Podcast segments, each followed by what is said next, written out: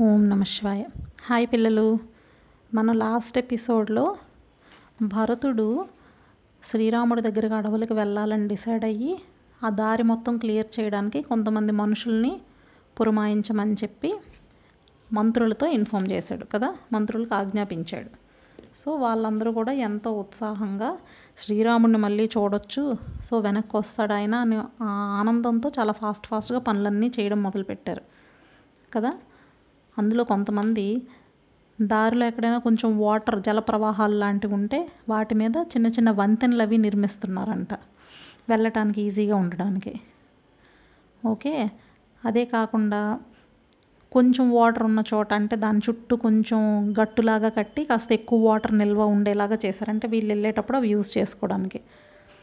అదీ కాక పెద్ద పెద్ద తటాకాల దగ్గర మెట్లు అవి ఏర్పరిచారు. ఓకే? ఇంకా ఆ కొద్ది టైంలోనే వాళ్ళు డిఫరెంట్ డిఫరెంట్ షేప్స్లో చాలా రకాల సరోవరాలు నిర్మించారనమాట అంటే ఇప్పుడు వెళ్ళే వాళ్ళందరి అవసరాలు తీరడానికి వాటర్ ఉండాలి కనుక అవన్నీ తొందర తొందరగా చేశారు. అలాగే ఇంకా అసలు వాటరే లేని చోట నిన్న మీకు చెప్పాను కదా చక్కగా బావులు తవ్వారు. అలాగే వీళ్ళ వెనక అశ్వాలు ఏనుగులు ఇవన్నీ వెళ్తాయి కదా వాటి కోసం కూడా కావలసిన సరోవరాలన్నీ నిర్మించారు. అది కాక పక్కన వెళ్తున్న దారిలో పక్కన విశ్రాంతి తీసుకోవడానికి కూడా అనుకూలంగా కొంచెం కొంచెం గట్లు లాంటివి అన్నీ కట్టారనమాట స్టేజ్ లాంటివి. అంటే వీళ్ళు వెళ్తూ వెళ్తూ వెళ్తూ మధ్యలో కాసేపు రెస్ట్ కావాలనుకుంటే అక్కడ ఆగడానికి. ఇది కాక దారిలో వెళ్తున్నప్పుడు నడవటానికి ఈజీగా ఉండడానికి గచ్చుతో రోడ్డు తయారు చేశారంట. గచ్చు అంటే సున్నం ఇసుక కలిపి రోడ్డులాగా రోడ్డు లాగా వేశారు. మీరు చూడండి అప్పట్లోనే ఒక రోడ్డు వేయడానికి ఎంత టెక్నాలజీ ఉంది. మనం మాట్లాడుతుంది కొన్ని ల్యాక్స్ ఆఫ్ ఇయర్స్ క్రితం అన్న విషయం మర్చిపోకండి. అప్పటికి గచ్చు రోడ్డు మీద వెయ్యడం అనే కాన్సెప్ట్ అప్పటి నుంచి మన దగ్గర ఉంది. సో మన సివిలైజేషన్ ఎంత అర్లీగా స్టార్ట్ అయిందనేది మీరు అబ్జర్వ్ చేయొచ్చు ఇక్కడ. ఈ రోడ్డుకి రెండు వైపులా చెట్లు ఉన్నాయి వాటికి మంచి పువ్వులు అవి ఉన్నాయి ఇవి ఇది కాక దారంతా కూడా వాళ్ళ ఫ్లాగ్స్ ఎగరేశారు.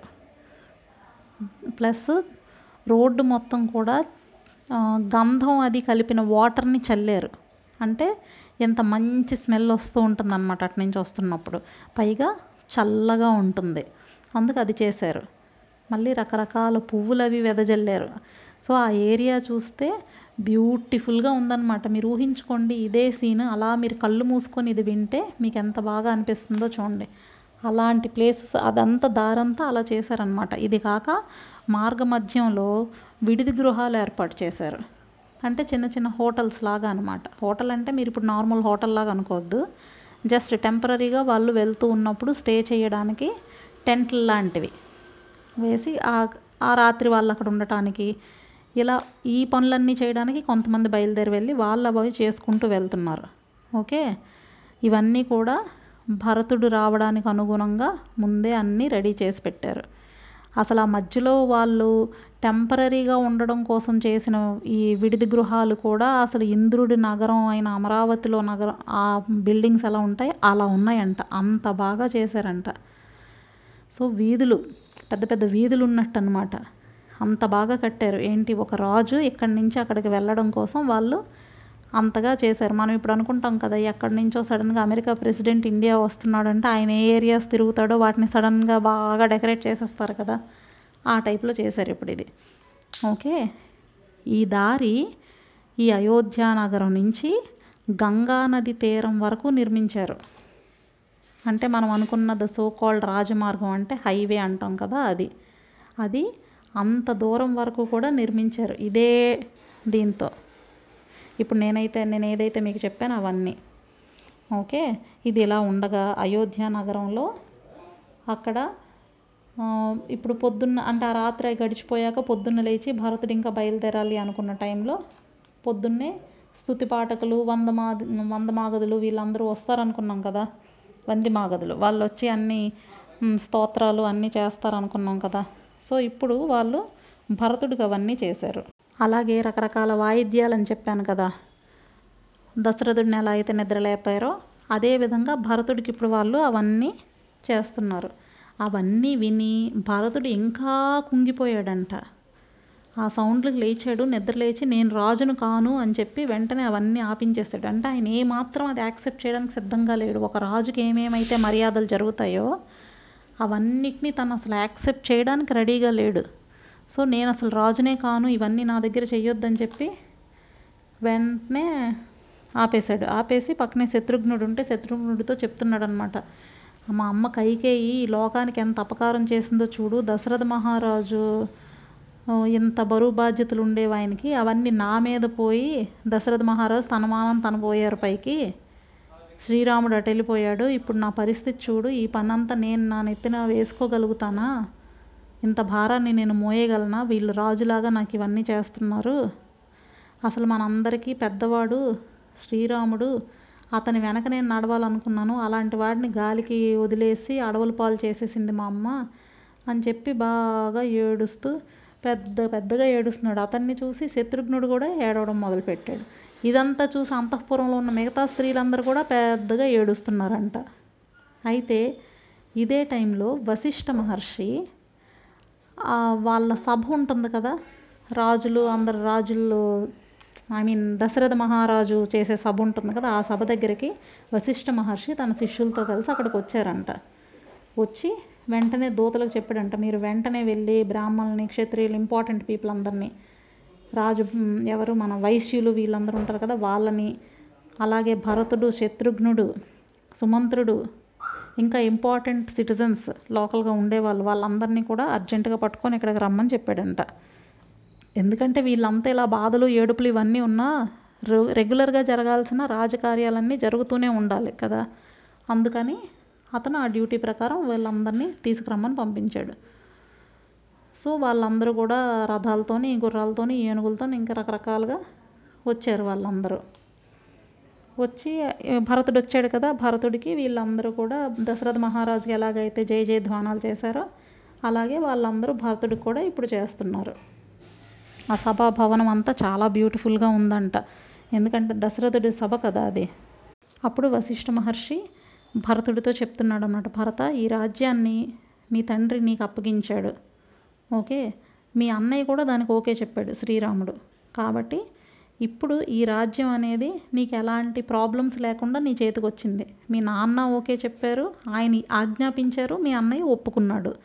కాబట్టి నీకు ఇంకా దీనికి అపోజ్ చేసే వాళ్ళు ఎవరూ లేరు. కాబట్టి నువ్వు వెంటనే రాజ్యాభిషిక్తుడిపై దీన్ని పరిపాలించు.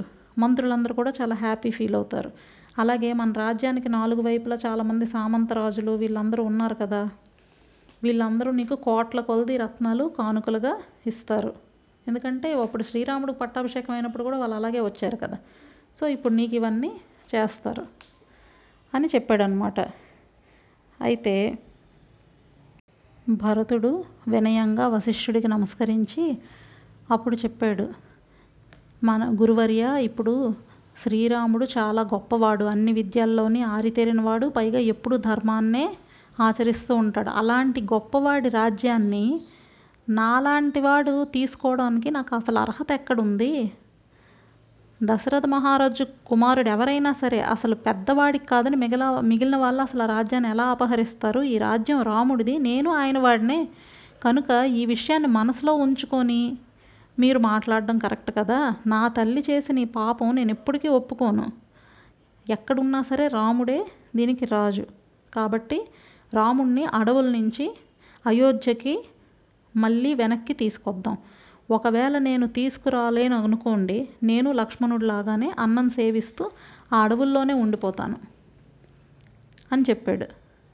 చెప్పి నేను అసలు దా ఈలోగా ఈ- ఈ పనులన్నీ చేయడానికి నేను అక్కడికి వెళ్ళడం కోసం ఆల్రెడీ మార్గం అంతా సరిచేయడానికి మన రక్షణ కార్యక్రమాలన్నీ చూడడానికి ఇలాంటి పనులన్నింటికి ఇంతకు ముందే నేను ప్రజల్ని దానికి నేను ఎంగేజ్ చేశాను. సో నేను ఎలా అయినా సరే రాముడి దగ్గరికి వెళ్ళాలని నేను అనుకుంటున్నాను అని చెప్పాడు. చెప్పిన తర్వాత సుమంత్రుడు ఉన్నాడు కదా అతన్ని పిలిచాడు మీరు వెంటనే ఇక్కడి నుంచి బయలుదేరండి. అందరూ వనయాత్రకు సిద్ధం కావాలి ఇది నా ఆజ్ఞ చతురంగ బలాల్ని సిద్ధపరచండి అని చెప్పాడు. చెప్పిన వెంటనే అసలు అందరూ చాలా హ్యాపీ ఫీల్ అయ్యారనమాట అసలు రాముడు మళ్ళీ వెనక్కి తీసుకువస్తాడు వెనక్కి వస్తాడు భరతుడు వెళ్తున్నాడు అతన్ని తీసుకురావడానికి. అని ఆ న్యూస్ విని అందరూ ఎంతో హ్యాపీ ఫీల్ అయ్యి ప్రతి ఇంట్లోని భార్యలు వాళ్ళ భర్తలకి ప్రయాణంకి తొందర పెడుతున్నారంట. తొందరగా వెళ్ళండి తొందరగా వెళ్ళి రాముడిని తీసుకొచ్చేయండి వెనక్కి అని. అంత దీనిగా చెప్పారంట వాళ్ళందరూ. అంటే అందరికీ రాముడిని చూడాలని కుతూహలంగా ఉంది. కాబట్టి వాళ్ళందరూ వెళ్ళడానికి అన్ని రకాలుగా సిద్ధపడుతున్నారు. వెళ్ళాలి అంటే ఏదో వెంటనే ఫైవ్ మినిట్స్లో సూట్ కేసు సర్దుకొని వెళ్ళిపోవడం కాదు కదా. నేను మీకు ముందే చెప్పినట్టు ఇక్కడి నుంచి అక్కడికి చేరటానికి కొన్ని రోజులు పడుతుంది దారిలో ఏమీ ఉండదు. సో దానికి కావాల్సిన అరేంజ్మెంట్స్ అన్నీ చేసుకొని వెళ్ళాలి. సో ఆ రోజంతా అలా గడిచిపోయింది. మరుసటి రోజు పొద్దున్నే భరతుడు నిద్రలేచాడు అసలు తొందరగా రాముని దర్శించాలి. సో తొందరగా బయలుదేరిపోవాలని వెంట వెంటనే పొద్దున్నే రెడీ అయిపోయి ఒక మంచి రథం మీద బయలుదేరిపోయాడు. అతని వెనకే మంత్రులు పురోహితులు ఇలాంటి వాళ్ళందరూ డిఫరెంట్ రథాల మీద వెళ్ళడం మొదలుపెట్టారు. ఓకే ఇప్పుడు భరతుడు చతురంగ బలాలని సిద్ధపరచండి అని చెప్పాడు కదా అందరూ నాతో పాటు రావాలని. సో మొత్తం తొమ్మిది వేల ఏనుగులు అతని వెనకాతల వెళ్ళాయంట. Nine thousand elephants. మీరు ఊహించుకోండి అసలు ఎంత పెద్ద సేన వెళ్ళింది అని. మీరు ఏదైనా మూవీస్లో చూసారనుకోండి సంపూర్ణ రామాయణం కానీ అలాంటి ఏ సినిమా చూసినా దానిలో మనం లిమిటెడ్గానే తీయగలుగుతారు. సినిమాకు ఒక లిమిటేషన్ ఉంటుంది కాబట్టి వాళ్ళు అన్నీ చూపించలేరు. ఇప్పటి వరకు నేను మీకు చెప్పిన బాలకాండం అయోధ్యకాండం కూడా అంతా కలిపి సినిమాలో అయితే మీకు fifteen minutes to half an అవర్లోగా పూర్తయిపోతుంది. ఎందుకంటే వాళ్ళు ఇంపార్టెంట్ సీన్స్ అక్కడక్కడ మాత్రమే తీయగలరు. అలాగే ఇప్పుడు భరతుడు తన సైన్యంతో వెళ్ళాడు అని అంటే వాళ్ళు ఒక యాభై మంది మనుషుల్ని ఓ పది గుర్రాలని పెట్టి సినిమా షూట్ చేస్తారు. కానీ న్యాచ్ యాక్చువల్గా ఏం జరిగింది అనేది మీరు ఒక్కసారి ఊహించుకోండి. మీకు అసలు అది ఎంత పెద్ద సైన్యం అనేది అర్థమవుతుంది. తొమ్మిది వేల ఏనుగులు నైన్ థౌజండ్ దాంతో పాటుగా రకరకాల ఆయుధాలతో ఈ విలువిద్య తెలిసిన వాళ్ళు ఉంటారు కదా బో అండ్ ఆరో తీసుకొని వెళ్ళేవాళ్ళు. వాళ్ళు అరవై వేల రథాలతో ఆయన వెనక వెళ్ళారు. అంటే సిక్స్టీ థౌజండ్ రథాలు వెళ్ళాయి ఆయనతో పాటు. అది కాక లక్ష మంది గుర్రాల మీద వెళ్ళారు. అంటే లక్ష గుర్రాలు పైగా దాని మీద ఉండే అశ్వికులు అంటారు. అంటే అశ్వాన్ని అధిరోహించిన వాడు అశ్వికుడు. సో ఆ ర- రధికులు. సారీ గుర్రం కదా. ఓకే గుర్రం మీద వెళ్ళే వాళ్ళని ఏమంటారు? అశ్వికులు అని అంటారు. సో వాళ్ళు హార్స్ రైడర్స్ మనం ఇంగ్లీష్లో చెప్పుకోవాలంటే. సో లక్ష హార్సెస్ దాంతోపాటు లక్ష మంది హార్స్ రైడర్స్. వీళ్ళందరూ కూడా ఆయన వెనకతలు వెళ్ళారు. సో ఇప్పటివరకు మనం చెప్పినవి ఏంటి? తొమ్మిది వేల ఏనుగులు అరవై వేల రథాలు లక్ష మంది గుర్రాలతో పాటుగా వెళ్ళారు. దీన్ని బట్టి సైన్యం అసలు ఎంత పెద్దగా ఉంటుందో మీరు ఊహించుకోండి. ఇది కాక కాల్బలంతో వెళ్ళే వాళ్ళు అంటే నడుచుకుంటూ వెళ్ళే వాళ్ళు ఉంటారు. వాళ్ళు కూడా వెళ్ళారు. కౌసల్య కైకేయి సుమిత్ర ఈ యాత్ర గురించి విని చాలా హ్యాపీ ఫీల్ అయ్యి వాళ్ళు కూడా వాళ్ళకు వాళ్ళకి తగిన వాహనాల మీద బయలుదేరి వెళ్ళారంట భరతుడి వెనక. ఓకే. ఇప్పుడు అయోధ్యాపుర వాసులందరూ అంటే సిటిజన్స్ ఆఫ్ అయోధ్య అనమాట వాళ్ళందరూ కూడా అసలు సీతారాముల గురించిన మంచి మంచి స్టోరీస్ చెప్పుకుంటూ సంతోషంతో ఒకరినొకరు కౌగిలించుకుంటూ చాలా హ్యాపీగా వాళ్ళ ప్రయాణాన్ని సాగిస్తున్నారు. వెళ్ళిన వాళ్ళు ఎలాంటి వాళ్ళో మీరు చూడండి. మనులు సానబెట్టే వాళ్ళు ఉంటారంటే మన జెమ్ స్టోన్స్ ఉంటాయి కదా ఆ స్టోన్స్ని సానబెట్టే వాళ్ళు కుమ్మరి వారు అంటే కుండలు అవి తయారు చేసేవారు. నూలు వడికి బట్టలు అవి తయారు చేస్తారు కదా బట్టలు నేసేవారు. అలాంటి వాళ్ళు. ఆయుధాలను తయారు చేసేవారు ఉంటారు కదా బాణాలు కత్తులు ఇలాంటి వాళ్ళు. నెమలి ఏకలతోని గొడుగులు తయారు చేస్తారు. అలాంటి వాళ్ళు వ్యసన కర్రలు తయారు చేసేవారు. అలాగే ఈ మనులకి ముత్యాలకి రంధ్రాలు చేసేవాళ్ళు. అంటే వాటిల్లోకి దారం గుచ్చి మెడలో వేసుకుంటారు కదా సో వాటికి రంధ్రాలు చేసేవారు. ఇవన్నీ మీకు ఎందుకు చెప్తున్నానంటే ఎన్ని రకాల వృత్తులు అప్పట్లో ఉండేవో మీరు తెలుసుకుంటారని మీకు చెప్తున్నాను. అలాగే గోడల్ని మంచి మంచి స్టేజెస్ని డెకరేట్ చేసేవాళ్ళు ఏనుగు దంతాలతో రకరకాల వస్తువులు తయారు చేసేవాళ్ళు సున్నప్పని చేసేవాళ్ళు నెక్స్ట్ ఈ సెంటెడ్ ఐటమ్స్ అన్నీ తయారు చేసేవాళ్ళు దాని తర్వాత బంగారపు పని చేసేవాళ్ళు నెక్స్ట్ వేడి నీళ్ళతో అభ్యంగన స్నానం చేస్తారు. నలుగు అన్నీ పెట్టి స్నానం చేయించడం. ఆ చేయించే వాళ్ళు డాక్టర్స్ నెక్స్ట్ సుగంధ ధూపాలు వేస్తారు బిల్డింగ్ అంతా కూడా నెగిటివ్ ఎనర్జీ పోయి అంత పాజిటివ్ ఎనర్జీ ఉండడం కోసం. అలాంటి వాళ్ళు చాకలి వాళ్ళు నెక్స్ట్ కుట్టు పని వాళ్ళు కుట్టు పని అంటే తెలుసు కదా? బట్టలు అవి కుట్టేవాళ్ళు.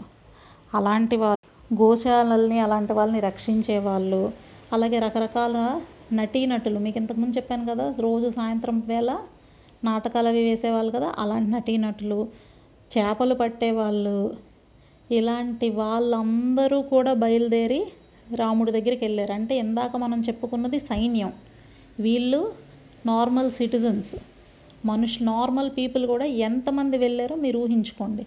ఇది కాక కొన్ని థౌజండ్స్ ఆఫ్ బ్రాహ్మిన్స్ ఎద్దుల బళ్ళెక్కి వీళ్ళ వెనక వెళ్ళారంట. కొన్ని థౌజండ్స్ ఆఫ్ బ్రాహ్మిన్స్ ఒకళ్ళు ఇద్దరు కాదు. కొన్ని వేల కొలది బ్రాహ్మణులు కూడా ఎద్దుల బళ్ళ మీద బయలుదేరి వెళ్ళారు. సో ఓవరాల్గా కొన్ని ల్యాక్స్ ఆఫ్ పీపుల్ బయలుదేరారనమాట రాముణ్ణి వెనక్కి తీసుకురావాలని ఉద్దేశంతో. ఓకే?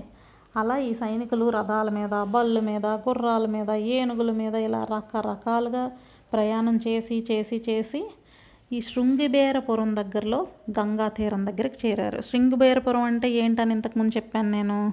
గుహుడు ఉండే ప్లేస్. ఆల్రెడీ మీకు చెప్పాను కదా అది. సో ఆ ఏరియా దగ్గరికి చేరారు. అక్కడే కదా సుమంత్రుడు వాళ్ళు పడవెక్కి వెళ్ళిపోతూ ఉంటే ఇటువైపు ఉండిపోయి విషయాలన్నీ తెలుసుకున్నాక వెనక్కి వచ్చేసాడు సో అంత దాకా వీళ్ళు చేరిపోయారు ఇప్పుడు. అయితే అసలు అక్కడ అంత ఏమంటారు ఫుల్ జనం ఆ హడావిడి ఇవన్నీ చూస్తే దూరం నుంచే గుహుడు అవన్నీ అబ్జర్వ్ చేస్తాడు కదా. ఇంతమంది వస్తున్నారు ఏంటి అని తను చూస్తుండగా ఈలోగా ఇక్కడ భరతుడు తన మంత్రులందరితో చెప్తున్నాడు మీ అందరూ మీకు నచ్చినట్టు ఈ ప్రదేశంలో మన సైన్యం అంతటిని నిల్ కొంచెం ఆపండి ఇక్కడ ప్రస్తుతానికి రెస్ట్ తీసుకుందాం రేపు గంగా నదిని దాటుదాం. సో గంగా నది చాలా పవిత్రమైన నది. ఇప్పుడు కూడా మీరు చూస్తే కాశీకి గయకి వెళ్ళేటప్పుడు అక్కడ గంగా నదిలో పెద్దవాళ్ళకి చనిపోయిన వాళ్ళకి తర్పణాలు విడిచిపెడతారు. వాళ్ళకి మంచి పుణ్యలోకాలు కలుగుతాయని నమ్ముతాం. సో ఆ రకంగా దశరథ మహారాజు చనిపోయాక వీళ్ళు ఇప్పుడు మరి గంగా నది దగ్గరికి వచ్చారు కాబట్టి సో వాళ్ళకి దశరథ మహారాజుకి పుణ్యలోకాలు కలగడం కోసం గంగా నదిలో దిగి దిగి నేను జలతర్పణలు విడిచిపెట్టాలని అనుకుంటున్నాను అని చెప్పాడనమాట. చెప్పిన వెంటనే మంత్రులు ఓకే అని చెప్పి దానికి తగినట్టుగా అందరూ వేరు వేరు ప్లేసెస్లో రెస్ట్ తీసుకోవడం మొదలుపెట్టారు. ఎందుకంటే గంగా తీరం చాలా పెద్దగా సువిశాలంగా అక్కడ ఉంటుంది కదా. అందుకని అక్కడ వాళ్ళు అన్ని గుడారాలు అన్నీ వేసి ఆ నది ఒడ్డున ఉన్నారు. ఈలోగా నేను మీకు చెప్పాను కదా గుహుడు ఇవన్నీ చూశాడు. ఏంటి ఎంతమంది వస్తున్నాడు ఇంత సైన్యం? ఇప్పుడు ఇన్ని లక్షల మంది నేను మీకు చెప్పాను కదా చూస్తే ఎవరికైనా అసలు కొంచెం కంగారు కలుగుతుంది కదా. గుహుడు కూడా ఏంటి ఇలాగా అని చెప్పి తనతో ఉన్న వాళ్ళందరితో అంటున్నాడు సోదరులారా అసలు ఈ శృంగబేరీపురం దగ్గరలో అంత మహా సైన్యాన్ని చూడండి అసలు సముద్రాన్ని చూస్తున్నట్టు అనిపిస్తుంది. ఇలాంటి సైన్యాన్ని మనం అసలు మనసులో కూడా ఊహించలేము. అంత ఉంది అక్కడ చూడండి కోవిదార ధ్వజం ఉంది. నేను మీకు ఇంతకుముందు చెప్పాను. వాళ్ళు ఎగరేసే ఫ్లాగ్స్ ఉంటాయే. అవి వాళ్ళ రాజ్యానికి తగినట్టు డిఫరెంట్ డిఫరెంట్ ఫ్లాగ్స్ ఉంటాయి. సో ఆ ఫ్లాగ్ బట్టి అది ఎవరిది అనేది ఐడెంటిఫై చేయొచ్చు. సో కోవిదారం అంటే ఎర్ర కాంచనం అనమాట సో ఆ ఎర్ర కాంచన ధ్వజం ఉందంటే ఇక్ష్వాకు ప్రభువులది ఆ సింబల్. దీన్ని బట్టి ఆ రథంలో ఉన్నది భరతుడు అనేది గ్యారంటీ. ఎందుకు? ఎలాగో రాముడు లక్ష్మణుడు ఇక్కడ ఉన్నారు కాబట్టి భరతుడు వచ్చాడు గ్యారంటీగా. ఖచ్చితంగా మెంటల్గా ఏదో ఒక కుళ్ళు ఆలోచన చేసి ఇక్కడికి వచ్చాడు అనేది గ్యారంటీ. అంటే ఫోర్టీన్ ఇయర్స్ అయ్యాక రాముడు వెనక్కి వచ్చేస్తే అతనికి ఈ రాజ్యం ఇవ్వాల్సి వస్తుంది.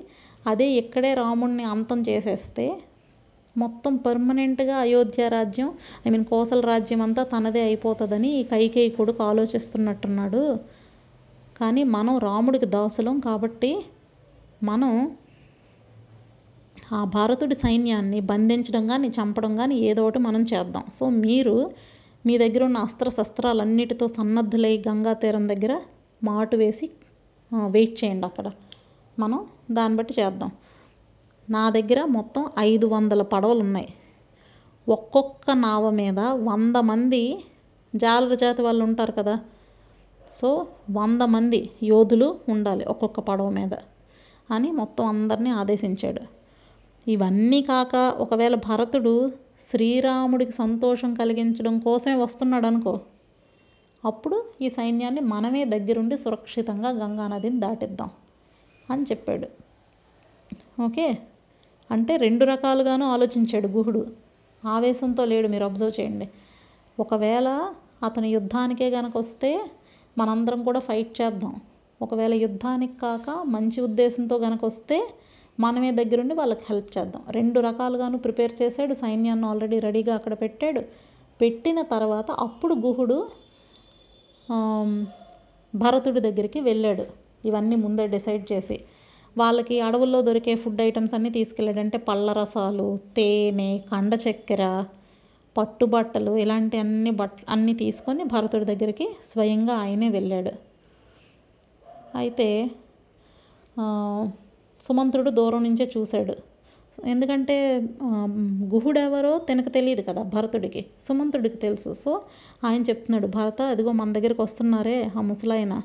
ఆయన ఈ దేశానికి ప్రభు అతని పేరు గుహుడు. ఇతని దగ్గర కొన్ని థౌజండ్స్ ఆఫ్ పీపుల్ ఉన్నారు ఆయన పరివారం. మీ అన్నయ్యకి ఆప్తమిత్రుడు. దండకారణ్యంలో తిరగడంలో ఈయనకి మంచి అనుభవం ఉంది. ప్లస్ రామలక్ష్మణులు ఉన్న ప్రదేశం ఈయనకు బాగా తెలుసు. కాబట్టి ఆయన మిమ్మల్ని దర్శించడానికి వస్తున్నాడు. మీరు వెంటనే పర్మిషన్ ఇవ్వండి అని చెప్పాడు. వీళ్ళు ఎక్కడున్నా కూడా వీళ్ళ సైన్యం అంతా చుట్టుపక్కల ఉంటారు కాబట్టి ఎలా పడితే అలాగా వెళ్ళిపోవటానికి కుదరదు కదా. రాజు ఆ రాజు దగ్గరికి భరత భరతుడి దగ్గరికి గుహుడు రావాలంటే చాలా మంది ద్వారపాలకులు అలాంటి వాళ్ళని దాటుకొని రావాలి. కాబట్టి దూరం నుంచి చూసి అడిగాడు. అడిగిన వెంటనే భరతుడు ఒప్పుకున్నాడు. వెంటనే గుహుడు నా దగ్గరికి రావాలి అని అడిగాడు. వెంటనే ఆయన వచ్చాడు.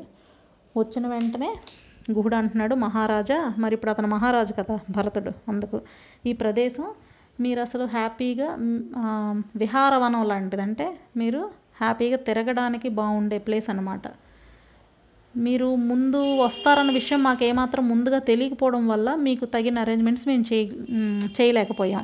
అదే ముందే తెలుసుంటే బాగా మీకు అన్ని స్వాగత సత్కారాలన్నీ చేసి ఉండేవాళ్ళం మేమందరం మీ దాసులం. సో మీకు ఏం కావాలో మీరు చెప్పండి. ఇదిగో మీకోసం ఈ ఫలమూలాదులు అన్నీ తెచ్చాము కొన్ని ఎండు ఫలాలు తెచ్చాము. కొన్ని ఫ్రెష్ జ్యూసీ ఫ్రూట్స్ తెచ్చాము. ఇవి కాక ఇంకా రకరకాల ఫుడ్ ఐటమ్స్ మీకోసం అంటే అడవుల్లో దొరికే ఫుడ్ ఐటమ్స్ అన్నీ మీకోసం తెచ్చాము. మా వాళ్ళందరూ మీకోసం తెచ్చారు ప్రేమగా. కాబట్టి మీరు దయతో స్వీకరించండి. మీ రాత్రి ఇక్కడే మీరు ఇక్కడ గడపాలని మేము కోరుకుంటున్నాము అని అడిగాడు.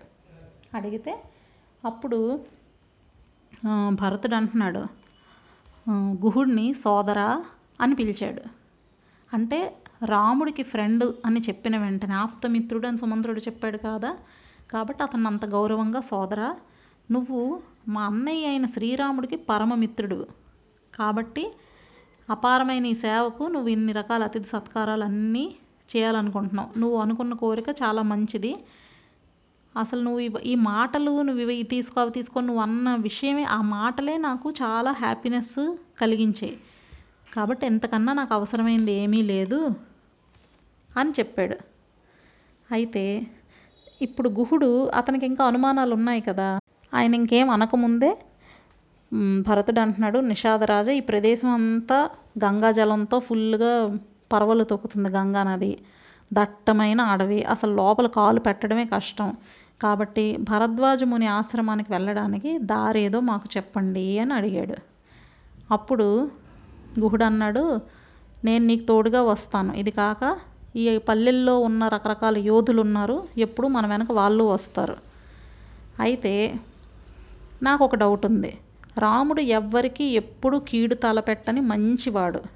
అలాంటి గొప్ప సోదరుడి దగ్గరికి దర్శించడానికి వెళ్తున్నప్పుడు మీకు ఇంత సైన్యంతో పనేంటి? నాకు అసలు అర్థం కావట్లేదు అని అన్నాడు. మీకు అర్థమైంది ఆయన డౌట్ భరతుడు రాముణ్ణి చూడాలని వచ్చినప్పుడు అతను ఒక్కడే రావచ్చు అతని వెనక కొంతమంది వస్తే సరిపోతుంది. ఇంత పెద్ద సైన్యాన్ని తీసుకురావాల్సిన అవసరం ఏముంది? అన్లెస్ అంటిల్ భరతుడు రాముడితో యుద్ధం చేయాలన్న ఆలోచన ఉంటే తప్ప అలా తేవాల్సిన అవసరం లేదు. గుహుడి ఆలోచన కూడా కరెక్టే కదా. రాముడు చాలా మంచివాడు. నీకెప్పుడు కీడు తలపెడ్డు నువ్వేదో మీ అన్నయ్యని కలవడానికి వస్తే నేను సడన్గా చంపేయాలను అలాంటి ఆలోచనలు చేయడు. మరి నీకు సైన్యం ఎందుకు? అని అడిగాడు.